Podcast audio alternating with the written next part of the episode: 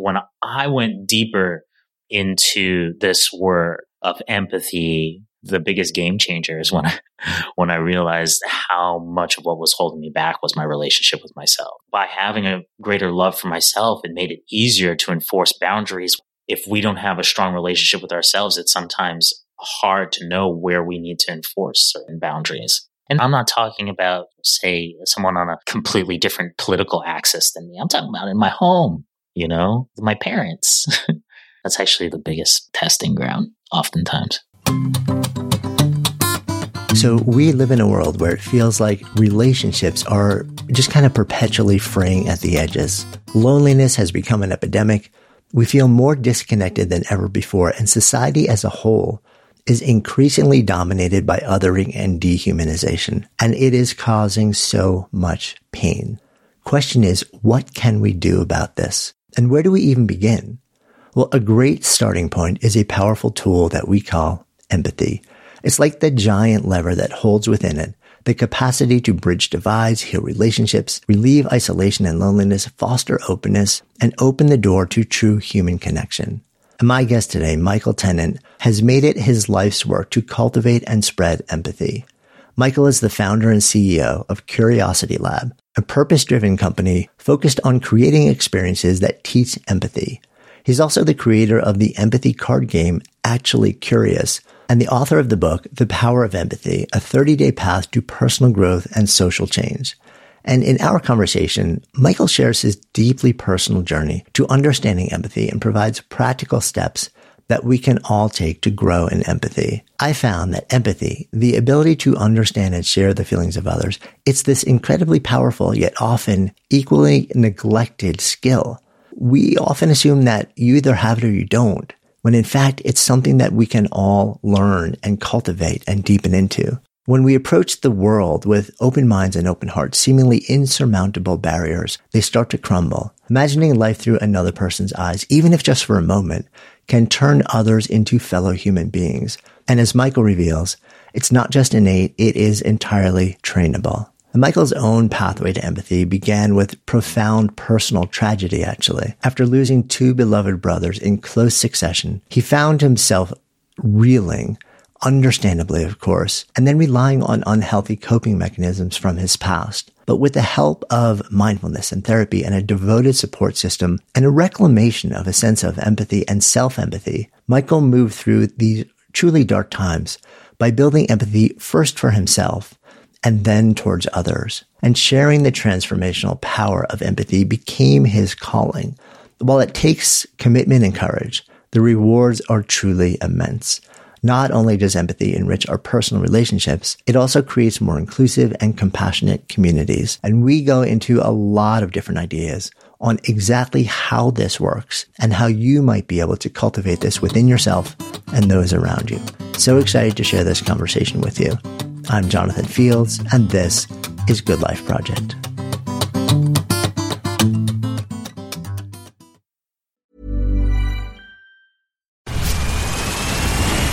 Where's that dust coming from? Still finding debris after vacuuming? Eufy X10 Pro Omni Robot Vacuum has 8,000 PA of powerful suction to remove debris deep in carpets. And it's totally hands free. Want to know more? Go to eufy.com. That's EUFY.com and discover X10 Pro Omni, the best in class all in one robot vacuum for only $799. Finding your perfect home was hard.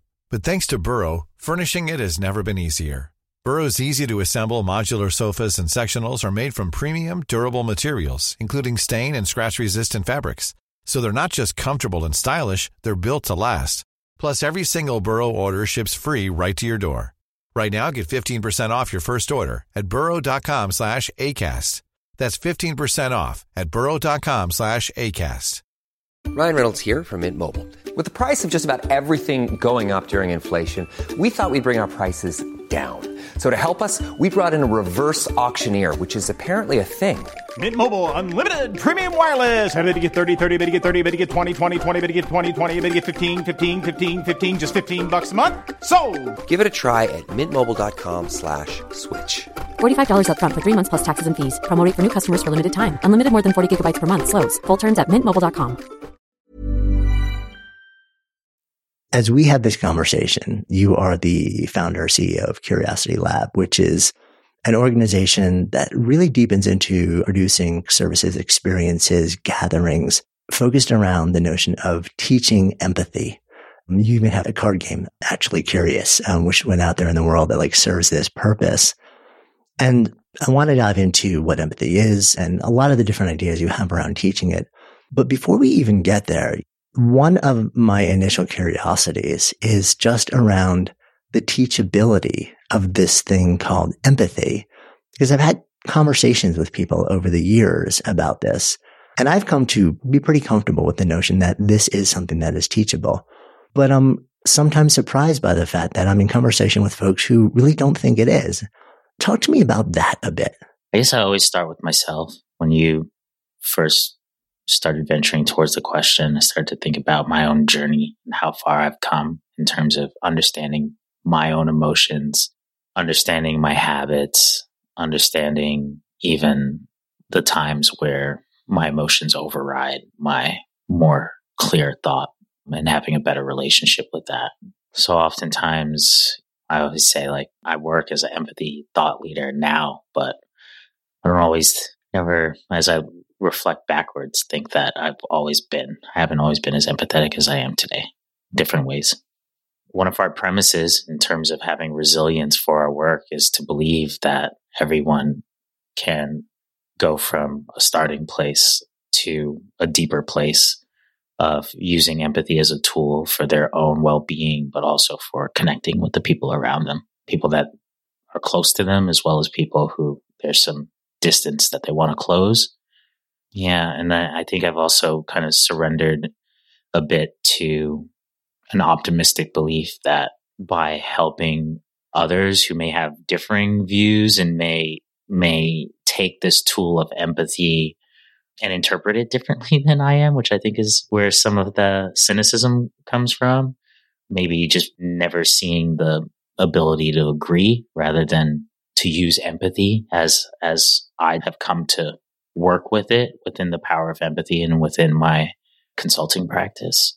But I do think that even even that person can find a benefit for empathy for taking care of themselves, for connecting to people closer to them. And then my hope is that from this place of deeper resources, deeper well being, deeper compassion, then there's a greater chance to come closer together, even with that person that we're very, very far apart from. I think we would all love to see that happen. You know, for you, the exploration, the study of empathy, the teaching of empathy, uh, the sharing of empathy has risen to the level of your profession at this point. But this is personal. This really is about your own path and some struggles that you've had. So take me there a little bit because this wasn't just something where it popped up one idea and said, the world needs empathy. Let's build a business around it and teach it. This is much more personal for you. You know, the way I define empathy is empathy is a tool that we use to understand our sixth sense of emotions and how that awareness can be used to help us be more resilient and help us be more purposeful when we experience strong emotions. Purposeful in channeling it into our purpose, purposeful in just assuring that we don't act in a way that we feel the need to regret later on or to grow, heavily grow through. But my personal journey, I would say, definitely started with therapy, with finding the need to develop a mindfulness practice as I was trying to put substance use behind me. So a lot of the underpinnings that you learn about in my book, The Power of Empathy, you'll see actually are attempts at making mindfulness simple and repeatable to practice in, in our day to day life. But when this all catalyzed for me was after a significant loss in my family. I lost my closest older brother, Chris, uh, July 13th, 2019. And for that weekend, I returned to the toxic coping mechanisms that I'd clung to throughout my 20s and 30s. And I came to the conclusion, the realization, the awakening that if I if I continued to use those ways of coping, that I wouldn't be here. I wouldn't be here today.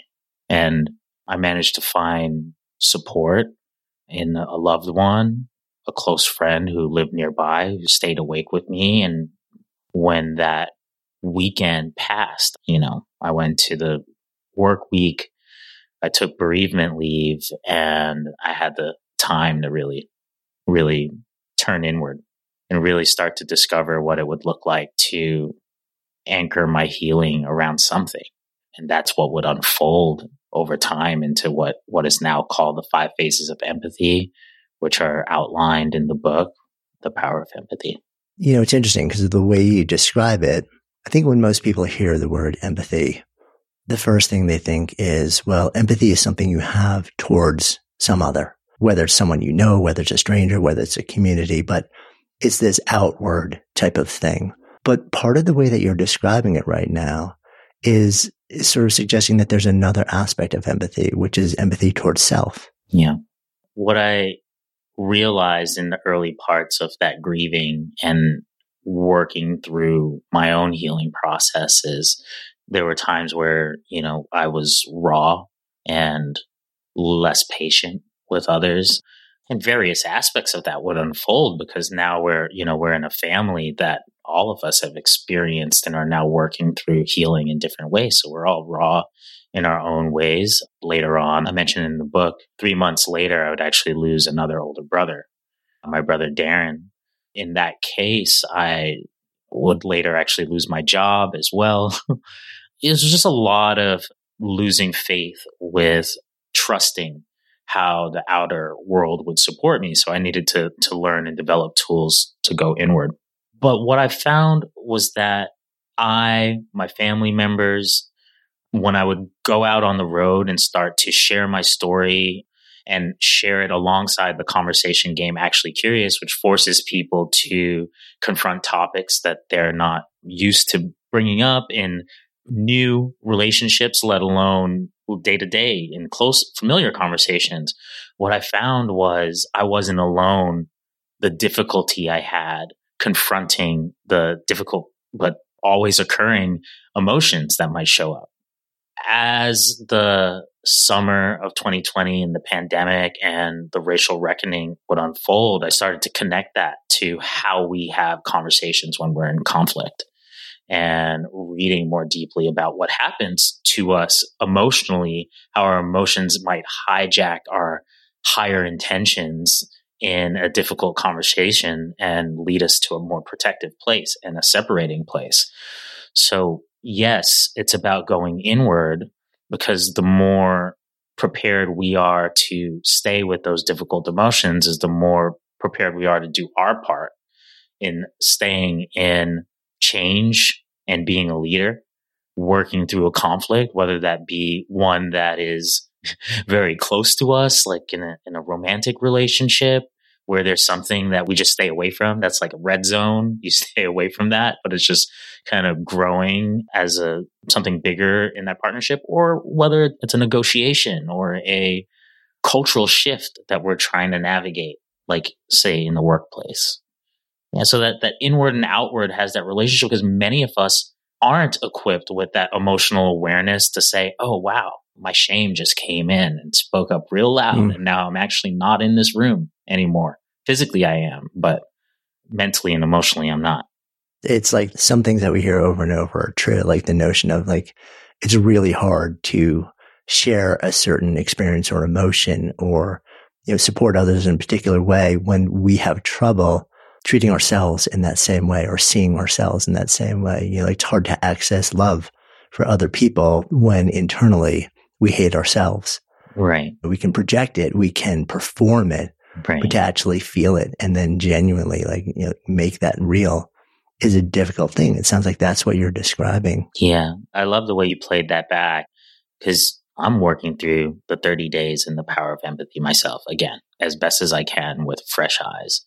And so I get to see, like, okay, I think I did a pretty decent job at helping people walk through a process that helps them to separate from their ego a bit and look at it from a detached place, which is an abstract concept. It's one that I only, I'm only starting to feel a facility with, you know, but I think that through the 30 days, we kind of get you to a, a place where you have enough compassion with yourself, enough ability to notice and be with your most challenging emotions that you can kind of see it from a distance a little bit. Yeah. And for our listeners, what you're describing is in, in the book, you actually walk people through essentially a 30 day process where each day there's a different focus, a different prompt, a different exercise. And I want to drop into some of those particular days and tease them out a bit. I think there's so much value in all of them, but I don't want to skip over what you shared just a few moments ago, which is this notion of a five phase approach to empathy. And I never really thought about it that way. I think so many of us are familiar with things like the stages of grief or things like that. But in terms of almost setting up a similar framework for the development of empathy, it's interesting and new to me. Share a bit more about the five different phases or stages. I remember in the summer of 2020 when I started visualizing outward from my own work of a scenario in which I might be able to lead a team in doing this work with the goal, with my own intrinsic goal, but also uh, putting myself in their shoes and thinking about what some of their goals for empathy might be. And for me, I really want there to be a future where the role of DEI, the role of change management, the role of bridge building is not just a skill set of a handful of people, but rather a kind of building block of how we even teach our, our young people. So it really becomes a almost status quo rather than an exception or a burden on a handful of people who are raising their hands and volunteering.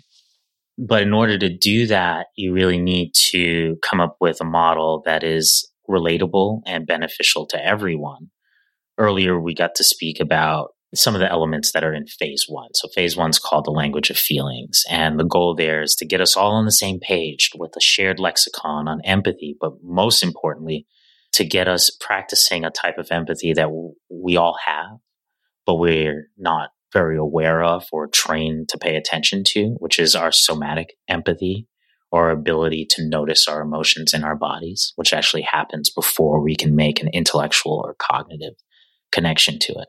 And it's a game changer. It becomes a mindfulness practice that you can do. We're doing it right now subconsciously, like checking in with one another, checking in with ourselves as well, right? But it, it amplifies our ability to do that, whether that is already a concept that uh, is familiar to you or if it's new.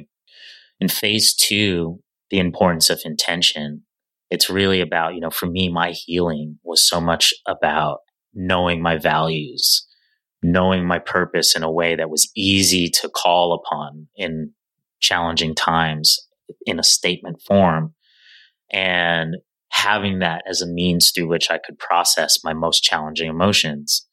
It's a practice that I had somewhat minus the somatic experience part, but I had that as a reflection and focusing practice for my own growth prior. But pairing that with the somatic awareness, ooh, I feel that warmth, that heat building in my chest and processing that against values and purpose. It's also, it's also linear enough that, that folks who, who are a bit more linear minded can connect to that concept of somatic experience in a salient way.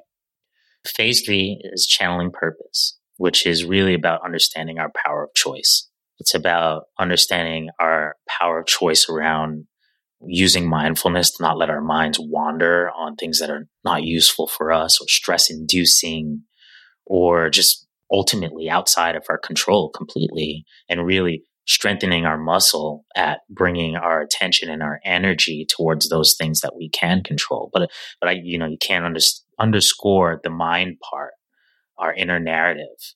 And we spend a lot of time on exercises that kind of get us looking at how so much of our inability to channel our energy towards our purpose is within ourselves and within our own choice rather than even the external spaces.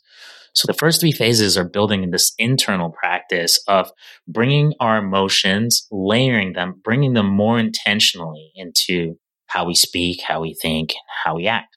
So the last two is where after we've, hopefully we've won you by taking care of you individually. You know, just these three phases alone should help maximize your ability to start to enforce boundaries, but also to start to audit what is really meaningful to you versus perhaps that automatic decision that we make sometimes because of cultural inertia, because of shame, because of emotions that we don't want to tackle, perhaps, right? So if I'm, t- if we're taking care of, especially in the workspace, the individuals in a way that's meaningful and nourishing for them and helping them have greater, stronger connections, then hopefully we've won permission to go to the outer phases where phase four, which is from empathy to impact, is about starting to look at our relationship with the groups that we share our energy with. Like I said, that actually starts with ourselves. Oftentimes, when I went deeper into this work of empathy or healing or personal development, I think the biggest game changer is when I, when I realized how much of what was holding me back was my relationship with myself. So but then by having a greater love for myself, it made it easier to enforce boundaries with my family or with my job. These places that are so important to our safety, both material and psychological. If we don't have a strong relationship with ourselves, it sometimes hard to know where we need to enforce certain boundaries. It's interesting also. I mean, just especially when you um, talk about boundaries, it's almost like there's this immediate thing in me that says, wait a minute, isn't, isn't empathy about removing boundaries? But then you think, but self empathy is about understanding how to actually create healthy boundaries so that maybe you can then turn outward in a more resourced way and then find a stronger well for empathy to then engage beyond yourself. Is, does that land? Yeah, that resonates so much. And when you went there, it made me think about the compassion because of all the work that I do on empathy within myself. I can now look at a outburst or a less empathetic response oftentimes as what's underneath that, the fear that's underneath that, the lack of, I guess, just like safety to approach it from a more grounded place right? And I'm not talking about, say, someone on a completely different political axis than me. I'm talking about in my home, you know, my parents as well. That's actually the biggest, I think, testing ground oftentimes. And these days, sometimes like all of the big divides exist within the family, within the home now. So it's like we've got it all, you know. So Good Life Project is sponsored by Defender. So living in Boulder, Colorado, I'm a huge outdoors person. Adventure is just such a fun part of life. I'm always looking for ways to bring more into each day. And the Defender 110 can be a big part of that. The Defender 110 helps you push what's possible with a vehicle that's made to go further. With its legendary off-road chops, the Defender can tackle gnarly trails, tough weather, and extreme environments in no small part because they've tested Defenders in some of the harshest environments on earth so you can count on its durability in the wild. And the Defender welcomes all your stuff with wide open cargo space. No need to cram like sardines when there's room for the whole family and all your gear. Driving one of these legendary vehicles gives you the confidence to explore more and stress less. And it's also packed with innovations to connect and protect you, like innovative camera tech and an intuitive driver display to make maneuvering a breeze. The Defender family includes the two door 90, the 110, and the 130 with room for up to eight thrill seekers. This ride is made to push limits and possibilities to take the adventure to you and deliver maximum fun along the way. Learn more at LandRoverUSA.com slash Defender. Your Defender awaits, my friends. So, if you're looking for ways to be happier, healthier, and more productive and creative, I have got a great podcast recommendation for you. And it's from an old friend of mine, Gretchen Rubin. She's the number one best-selling author of The Happiness Project. And every week she shares insights and practical solutions in the Happier with Gretchen Rubin podcast along with her co-host and happiness guinea pig, her sister Elizabeth Craft, who's also a Hollywood showrunner. So you can join Gretchen and Elizabeth as they reveal really fun and wise insights from cutting edge science, ancient wisdom, pop culture, and their own experiences about cultivating happiness and good habits. Every week they offer a manageable try this at home tip that you can use to boost your happiness without spending a lot of time and energy or money. Suggestions such as follow the one minute rule, choose a one word theme for the year, or design your summer. And they also feature segments like know yourself better where they discuss questions like, are you an overbuyer or underbuyer, a morning person or night person, abundance lover or simplicity lover? And every episode includes a happiness hack, a quick, easy shortcut to more happiness. I have had the great fortune to be able to share countless lunches and coffees with Gretchen in New York over a period of actually decades at this point and learned so much from her. And now you get the benefit of her wisdom too. So listen and follow Happier with Gretchen Rubin, an Audacy podcast available now for free on the Audacy app and wherever you get your podcasts.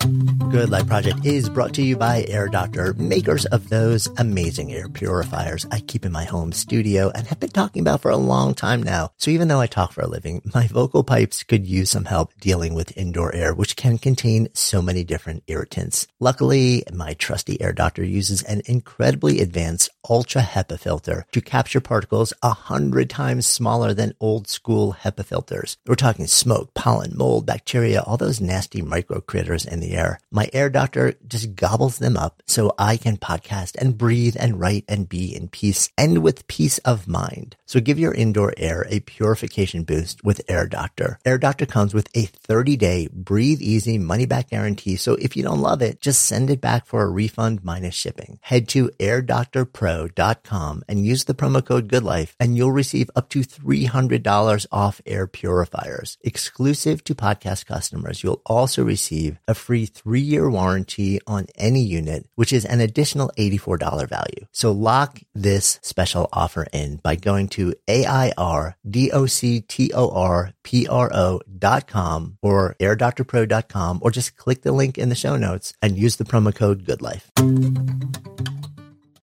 Good Life Project is brought to you by Canopy, makers of the new filtered shower head. So if you've ever experienced a dry, itchy scalp or noticed your hair color fading faster than you'd like, turns out the culprit could be your own shower water. Hard water filled with minerals and contaminants can really do a number on your hair and skin, leaving it dry and damaged rather than nourished and vibrant. But don't worry, Canopies come to the rescue with their genius filtered shower head dermatologist approved, this little gadget uses a three stage filtration system to greatly reduce contaminants and odors in your shower water, leaving you with healthy, nourished hair and skin. No more straw like hair and alligator skin on Canopy's watch. And the best part, this filtered shower head, it installs in just minutes, no tools required. Its unique quick release design also makes replacing filters a total breeze. So go to getcanopy.co to save $25 on your Canopy filtered shower head purchase today with Canopy's hassle-free filter subscription. Even better, our listeners can use the code GOODLIFE at checkout to save an additional 10% off your Canopy purchase. Or just click the link in the show notes and use the code GOODLIFE. Give your hair and skin the nourishment they deserve. Take me to the last one, though, the, the fifth, Yeah. the fifth phase here. Yeah, usually I get to, you know, I break these up with exercises and games. So I'm like, I'm like self conscious when, uh, when I'm just explaining it all in a row. But the fifth phase is where we, hopefully it starts to get easy, but that is not, there's usually, a, I would say almost like a, a tipping point of belief. So the fifth phase is called living with abundance. And it's where you've been listening to the intelligence and the emotions in your body. You've been channeling that through your values and your purpose. You've gotten better at understanding your power of choice and expressing that. And now you're directing your energy into the spaces and places where it's needed most and claiming it back from the places and spaces where it's being depleted. Then you start to attract values aligned people, you know, I think the reason I I pause is because I feel like I've I've hit phase five and fallen out of it so many times, and so much of it is is again back to that that narrative within is recognizing and believing oftentimes when it seems scary that by returning to those principles that that ease will eventually come. Those allies will find you. That that big break like the many various breaks that have happened to help this movement get to where it is today will happen as long as you're really returning to your integrity and taking care of yourself in that way. I would imagine also, and tell me if this is right, because you're you're the one who's out in the world teaching this and working with people, and you know, like in real life, you, you laid them out in sort of like a linear fashion. Like here's one, two, three, four, five, and you shared that last one. Sometimes you drop in, you drop out of it, but I have to imagine a real world scenario, like you know, once once the five phases hit real life, it's not linear. You know that we're probably going to be dropping back and and jagged between this and that and that and this and there's probably, if you look at a long term trajectory, it's like, oh, okay. I'm slowly able to keep moving a little bit more forward, a little bit more forward and sustain in some of those, the outer limbs of that, like the five different phases for longer. But we're human beings, you know, we're interacting with things that bother us, that upset us. Some days we wake up and we feel amazing and empowered and resourced and other days we don't. Yeah. I would imagine in real world, like there's got to be a sense of forgiveness, forgiving of your own humanity when you're working with this and saying like, some days I'm going to get it right and some days I'm not. And you know what? That's okay because I'm going to stay on the path. And that's really what matters more. Absolutely. So much of this work is about compassion and being able to look at ourselves without judgment in order to build that muscle to, to be able to do that with strangers one day. And, you know, as you were bringing up that point, I just I have to laugh and I'm trying my best as a New Yorker who, you know, grew up getting definitely offended by someone cutting you off in the road or just really like taking your space. I've had to like really cultivate a spirit of levity and grace and a short attention span to irritations. And it's always going to be work. I was in LA the other day and, and I, I almost I almost sped up after someone, but I didn't do it. And by the way, you and I shared that, like uh, you know, after 30 years in New York City, like recently out and you know, I'm ordering coffee in the morning and you know, people are having a conversation with the barista, with the, you know, the person taking the order. I'm like, we don't do this in New York. Like, what are you doing? There's a lot of people behind you. Like, how rude is this? Don't you know? And then I catch myself and I'm like, what is wrong with me? you know, yeah. It is still so in me. It's just sort of like you live your whole life that way and it's kind of hard to rewire it. Yeah, I think maybe that's that's one of the things I needed to get some distance. I actually do feel like I can maintain uh, that grace quite a bit in New York these days. But you know, as I was on the road, I've been actually leading off most of my readings with day 30 of the power of empathy, which is start from zero. You know, I never intended to actually write a book necessarily that would fall in the realm of, of personal development. And I want people to really to understand exactly what you described that yes, this is a, a path and and there may be some days that will resonate more than others. Hopefully, there's going to be enough in there that really helps you strengthen your empathy skills and to get started on that journey.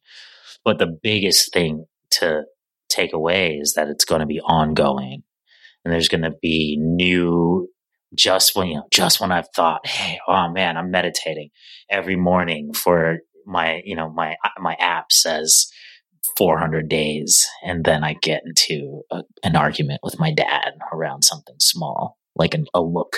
and it's like, here I am. I'm back at zero. You know, what do I need to learn about that? And then what do I need to learn about that? But it's more like, what can we, my parts, what can the part that was irritated that still has a part to heal?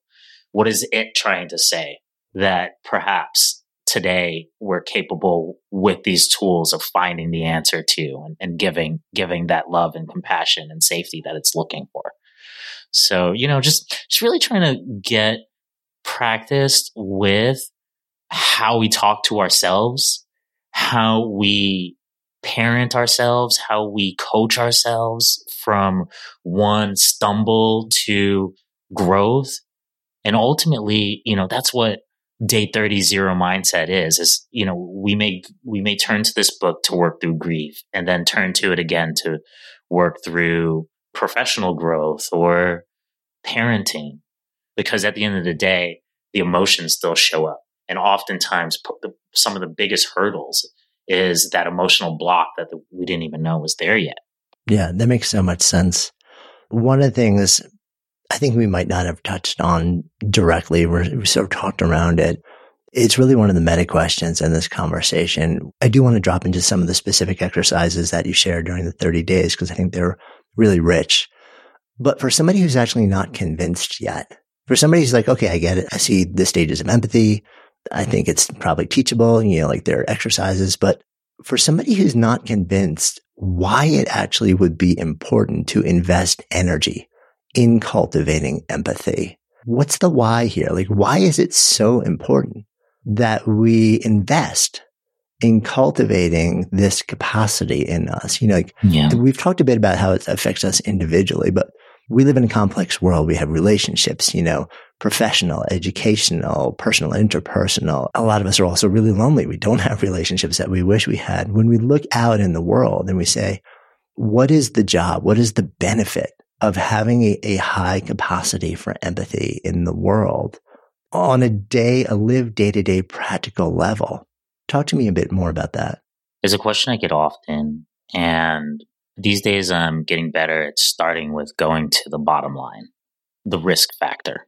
You know, in today's society, in our workforce, there are expectations around fair treatment, there's sensitivities, and quite frankly, companies who aren't equipping and aren't assuring that they are empowering leadership who are acting on their behalf with the skill sets to navigate this heightened sensitivity are actually leaving themselves exposed to financial risk, to legal risk, let alone cultural. Now, that's more important to me is, hey, how are we connecting with one another?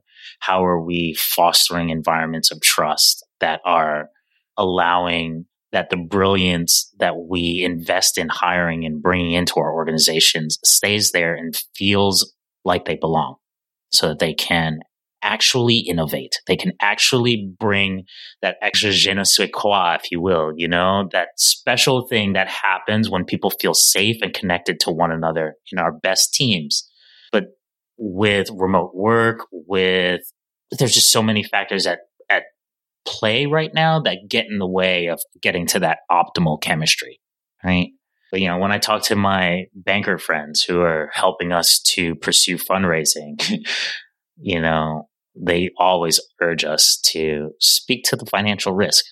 I'm curious what you think, Jonathan, as a gentleman who's sharing sharing your platform here. You you think it's important in the world. Why do you think it's important? Yeah, I mean, for sure, I see it in the context of work.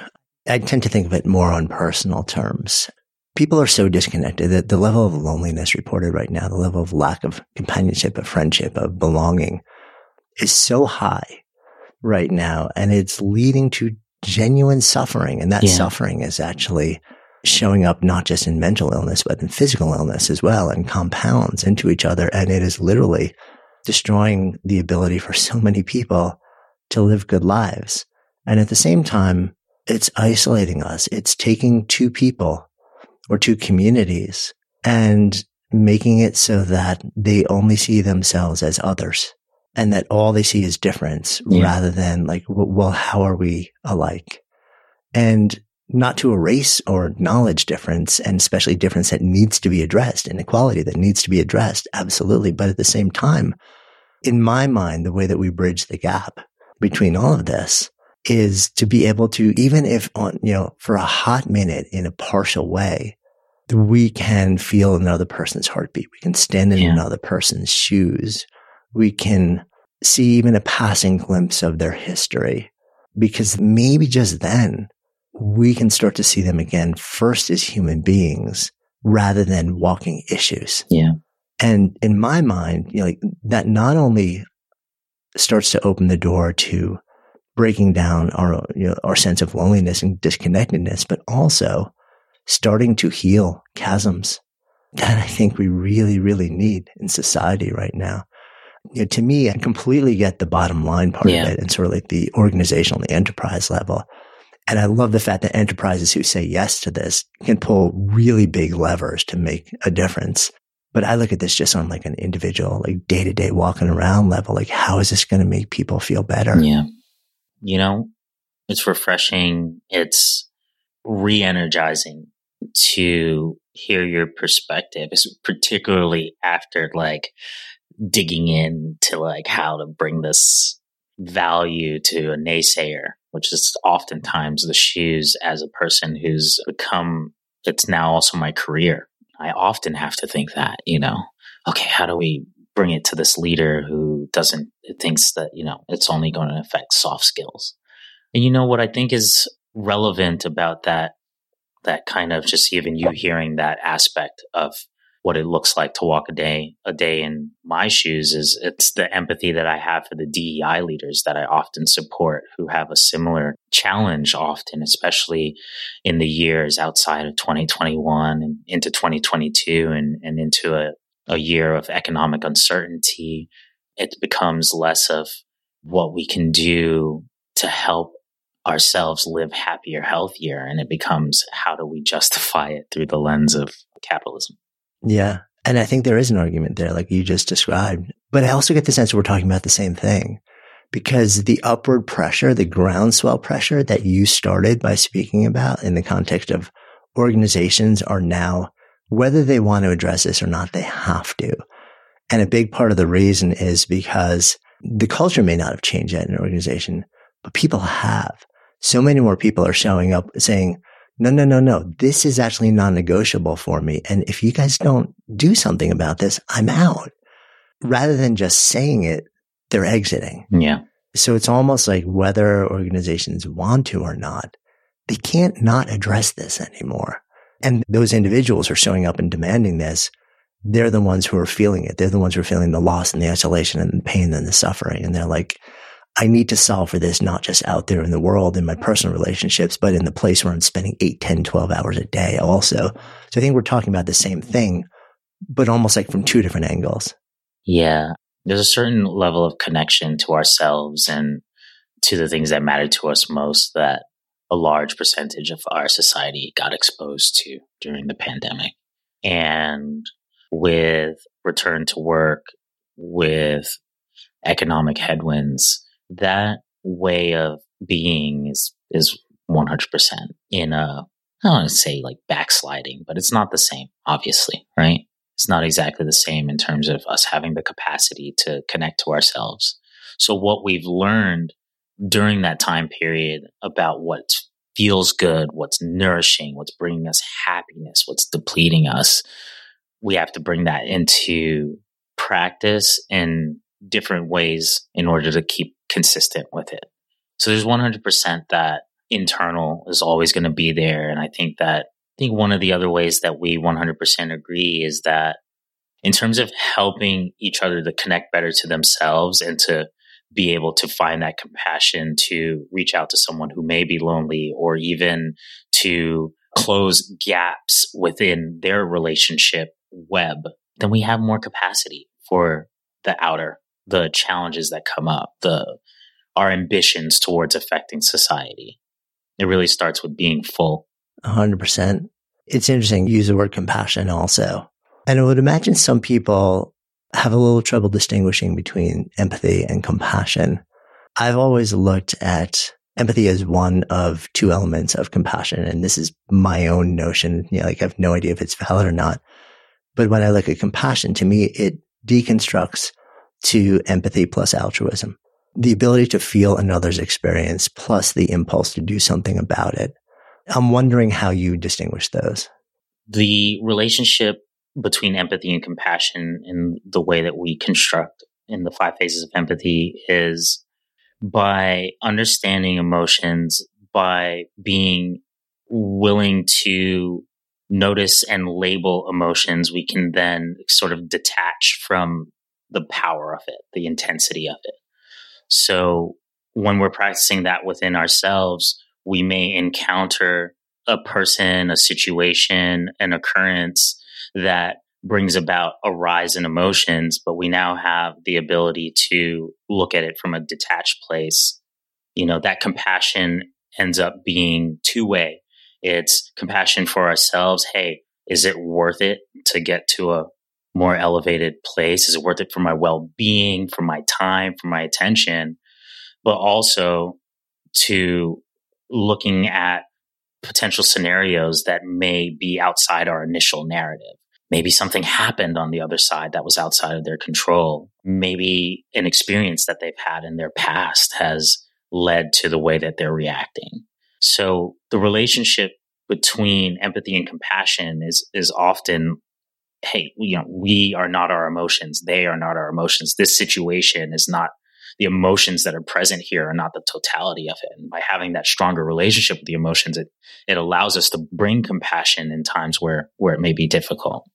The other element is the less emotionally resourced we are on any given day or moment is the less equipped we're going to be to offer compassion. So if I know I'm, I'm coming into a challenging situation and I haven't slept or, you know, conversation with you, then there's probably a higher likelihood that whatever, whatever you bring to the table, I'm not going to have more enough compassion for. So again, by understanding the emotions that are in me as a baseline, it allows me to prepare for compassion so then the way that then applies, like in situations of conflict, is if I already know, well, hey, we disagree. We've come to the table five times and we've fought. Now I can even start to visualize this, our last engagements and where things went awry. Maybe I can have compassion for myself. Okay, that's what happened for me. I can have compassion for you. I'm understanding your point of view a little bit better and why this continues to cause. So just by strengthening the practice of empathy, it allows us to bring compassion in unexpected or expected moments. You know, and it ties into one of the um, one of the exercises in the days of the 30 days, which is, and you referenced this earlier, the notion of somatic experiencing, because it's okay. So you've got to actually gain the ability to notice what you're feeling at any given time and almost label it Talk to me a little bit about this particular one. You know, I talked about the different tools and support systems that I had brought into my life before it became a ongoing and regular practice, a muscle, a muscle memory, if you will. One of those communities is actually my men's group, my men's emotional leadership group. It was largely stems out of an organization called EVRYMAN, in which I have also done their men's emotional leadership coaching training program. The reason I reference this so heavily is one of the biggest principles that underpins their work is, is somatic experiencing.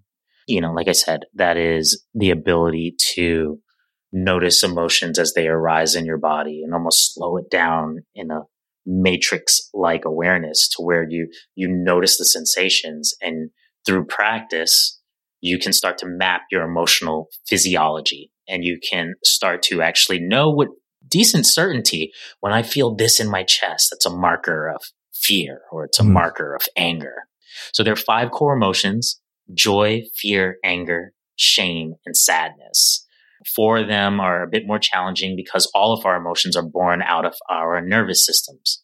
So even joy, the way I like to think about it is, okay, our nervous system's at rest. We're recharging. We're, we're building that capacity, that tank, that compassion or that preparedness for something more challenging than that, perhaps physical danger, not just psychological danger. I think one of my superpowers that I was able to deploy in writing the power of empathy and in even devising the five phases of empathy is that my first life, my first career has been as a storyteller.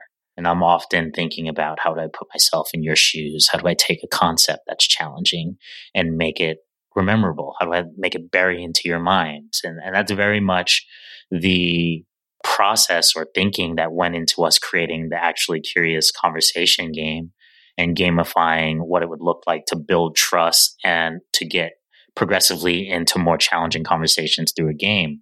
And so we brought a similar approach to how do we how do we teach people to practice somatic experiencing? And you know, I mentioned being out on the road, playing actually curious and asking people to hear my story of loss and and how that repetition the repetition of telling my story actually made it easier and easier. I was almost having little healing journeys every time I, I told that story and maybe shed a tear or something. But one of the things that I noticed that was a game changer for me was when I noticed sharing goosebumps and hair raised with someone across from me while we were answering a question. That was one. But the second thing that stood out for me was in a very, very early workshop that I was facilitating at the University of Arizona. It was like a stop on one of these epic road trips that I was on before the pandemic. And I was in a room of about 40 people. Each person grabbed a question from the Actually Curious Happy Hour edition. And those questions, the thesis of the Happy Hour edition is questions that help us explore the things that makes us happy. But for the first time, I kind of game tested it in such a broad space. And what I realized is it was like 65, 70% hit rate in terms of smiles and joy and obvious like markers of joy rather than more challenging experiences with the questions, like questions about, you know, your relationship with your parents or something like that. And I started to realize that we don't all react to the same questions the same. And if we could use these questions almost as a control and allow individuals and to do this in group work and to do this in individual work, but to use the questions as a stimulus that allows us to then check in. Okay, what do I feel in my body when I think about and, and hear that question? Okay, now that I've noticed, I've noticed that tingling in my fingers or that twitch in my leg. What emotion might that be? Just by using that exercise of using the question as a stimulus and then focusing you on the body, then the labeling, it actually strengthens your ability to even do it in day to day conversation or walking on the street or in the car. You know, one of us former New Yorkers is driving and we choose not to go with that stimulus. Yeah. I mean, I love just the, the practice of regularly checking in and just sort of like noticing what am I feeling physically? Where am I feeling it? And what is that actually? Yeah. You know, like what is the emotion that's associated with it? And by repeating that over time, almost starting to, to be able to almost, you know, be able to just identify it much more rapidly. Like rather, oh, I can translate myself. I can translate my body and I don't have to do work to translate anymore. I just know this is really what's going on and it's going to affect the way that I bring myself to an interaction. So let me fold that into the choices that I'm making and the things that I'm saying. It's so powerful. Yeah. Good Life Project is brought to you by Canopy, makers of the new filtered shower head. So if you've ever experienced a dry, itchy scalp or noticed your hair color fading faster than you'd like, turns out the culprit could be your own shower water. Hard water filled with minerals and contaminants can really do a number on your hair and skin, leaving it dry and damaged rather than nourished and vibrant. But don't worry, Canopies come to the rescue with their genius filtered shower head dermatologist approved, this little gadget uses a three stage filtration system to greatly reduce contaminants and odors in your shower water, leaving you with healthy, nourished hair and skin. No more straw like hair and alligator skin on Canopy's watch. And the best part, this filtered shower head, it installs in just minutes, no tools required. Its unique quick release design also makes replacing filters a total breeze. So go to getcanopy.co to save $25 on your Canopy filtered shower head purchase today with Canopy's hassle-free filter subscription. Even better, our listeners can use the code GOODLIFE at checkout to save an additional 10% off your Canopy purchase. Or just click the link in the show notes and use the code GOODLIFE. Give your hair and skin the nourishment they deserve. This message comes from BOF sponsor eBay. You'll know real when you get it. It'll say eBay Authenticity Guarantee. And you'll feel it. Maybe it's a head turning handbag, a watch that says it all Jewelry that makes you look like the gem, or sneakers and streetwear so fresh every step feels fly. eBay gets it. So look for the blue check mark next to that thing you love and be confident that every inch, stitch, sole, and logo is checked by experts. With eBay Authenticity Guarantee, you can trust that feeling of real is always in reach. Ensure your next purchase is the real deal. Visit eBay.com for terms. Meet 2024's most anticipated robot vacuum, Eufy X10 Pro Omni. With powerful 8000 PA suction and MopMaster's dual mop pads, it keeps your floor sparkling clean. It's the winner of five Best of CES awards, and Digital Trends says it boasts almost all the same features as robot vacuums that cost twice as much. Want to know more? Go to eufy.com. That's EUFY.com and discover X10 Pro Omni, the best in class all in one robot vacuum for only $799. You know, one of the other things that you talk about a little bit further down in the 30 days is the notion of modeling safety and support. And I thought this was really powerful as well. So take me into that a bit too. Yeah, I mean, there's definitely a theme that comes up in the book several places. So I'm going to jump to a couple that come to my mind. Well, for, for starters, again, the game actually curious. And if you follow the rules, it's really about you ask a question and then you, you listen without interrupting. And while you're listening, if you, you feel a rise in your body or what have you, that's actually intelligence that you're, you're gathering about, about how you and your system are reacting to that question. But all the while you're respecting the other person's ability to speak and not be judged, even, even if it's bringing up challenging emotions.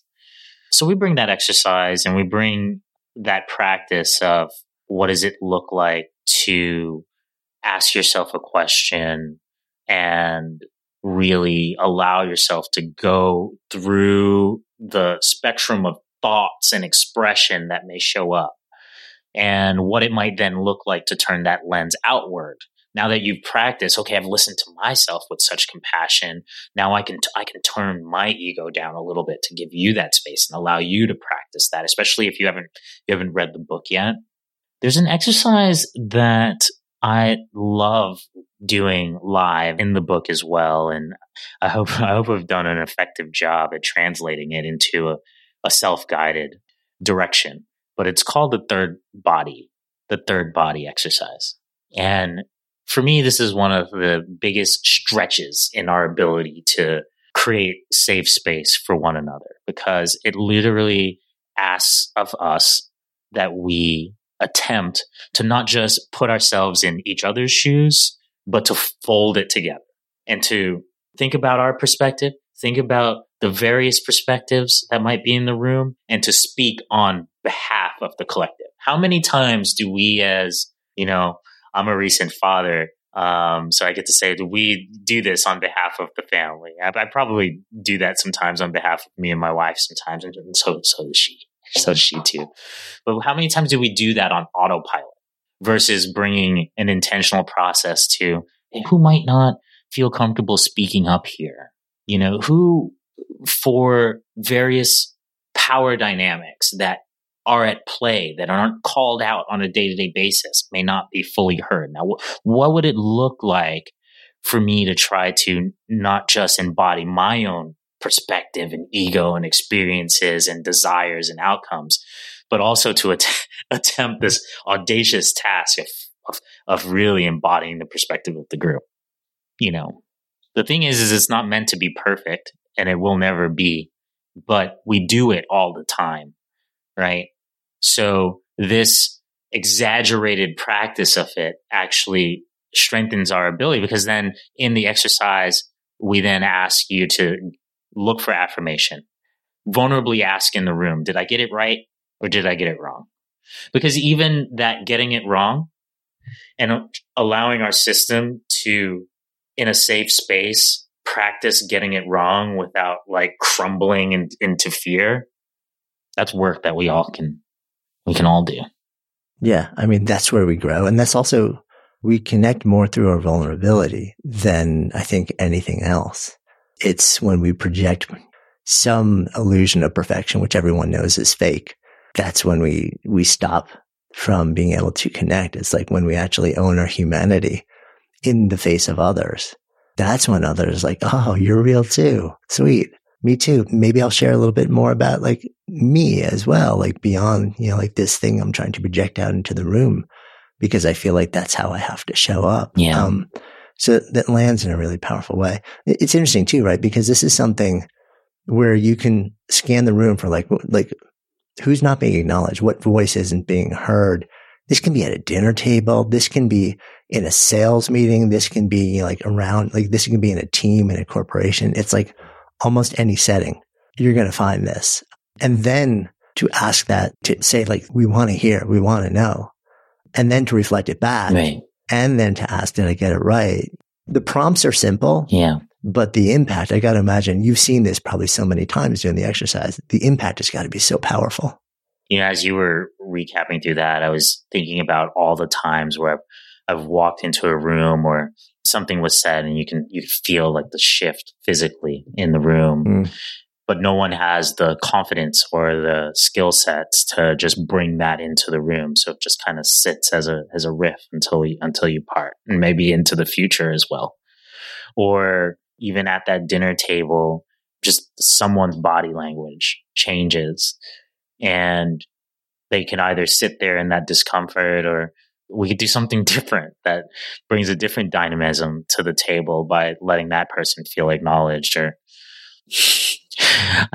I laugh a little bit because I realize that now I'm doing this work so frequently that I almost have some expectations of where we're willing to go for real connection, where we're willing to go to remain in our integrity and to really honor ourselves in engagements. And, and sometimes I think if everyone doesn't have a similar baseline, of expectations of boundaries and communication and, and willingness to experience discomfort, then it actually can cause some, some dissonance as well.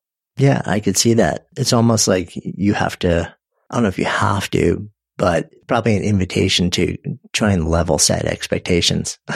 yeah. Well, you got to read the room, right? Yeah, 100%. 100% a little bit further down as we sort of move towards the later part of the 30 days, there's a theme that kind of pops up in some different things, which is the theme of the relationship between empathy, scarcity, and abundance. I thought that was fascinating because I really never thought about the relationship between those. Curious about your take on that and why you feel like that is teasing that out is so important yeah. to the development of empathy. So there are two things that I wanted to tackle conceptually by with returning to empathy and scarcity.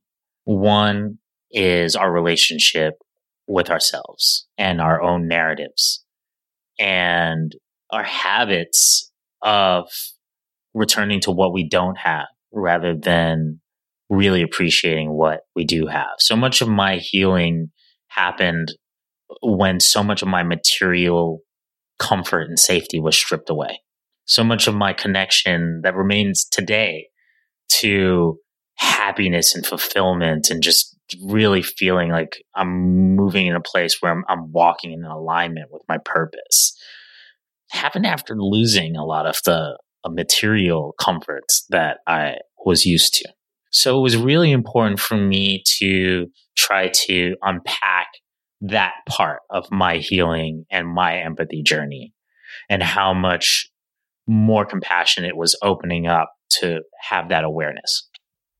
The other thing I wanted to try to address is just something I still can't understand, which is why we hoard, why we protect so heavily, why we otherize so heavily. And I wanted to do it from a place of empathy and from a place of compassion. That place of compassion is just honoring that our dominant way of being and interacting with one another, particularly in the Western world, is through the lens of scarcity. If I don't have enough, I run out. Address a passage of of uh, weather cycles and hunting, gathering, and the ability to really grow crops in northern climates in a short time in the year. So what it means is if we don't grow crops and harvest them, then we don't grow crops and save them for the non-growing season, then we die. So there's this relationship between hoarding and this perception of death that hasn't truly existed for, you know, since the industrial food revolution. So I just really try to bring to a place that is tangible, that is hopefully doesn't feel ideologically biased, that we can process our relationship with scarcity and how that then dictates how we engage with one another and how we engage with ourselves.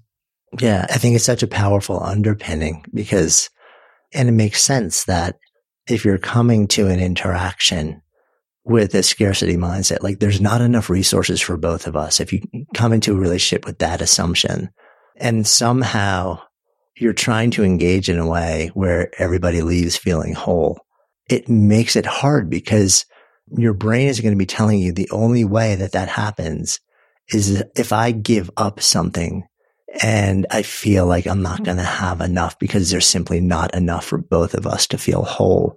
So that means either we both suffer or I'm going to suffer more to give them what they truly need, which makes empathy just harder to access, at least in my mind.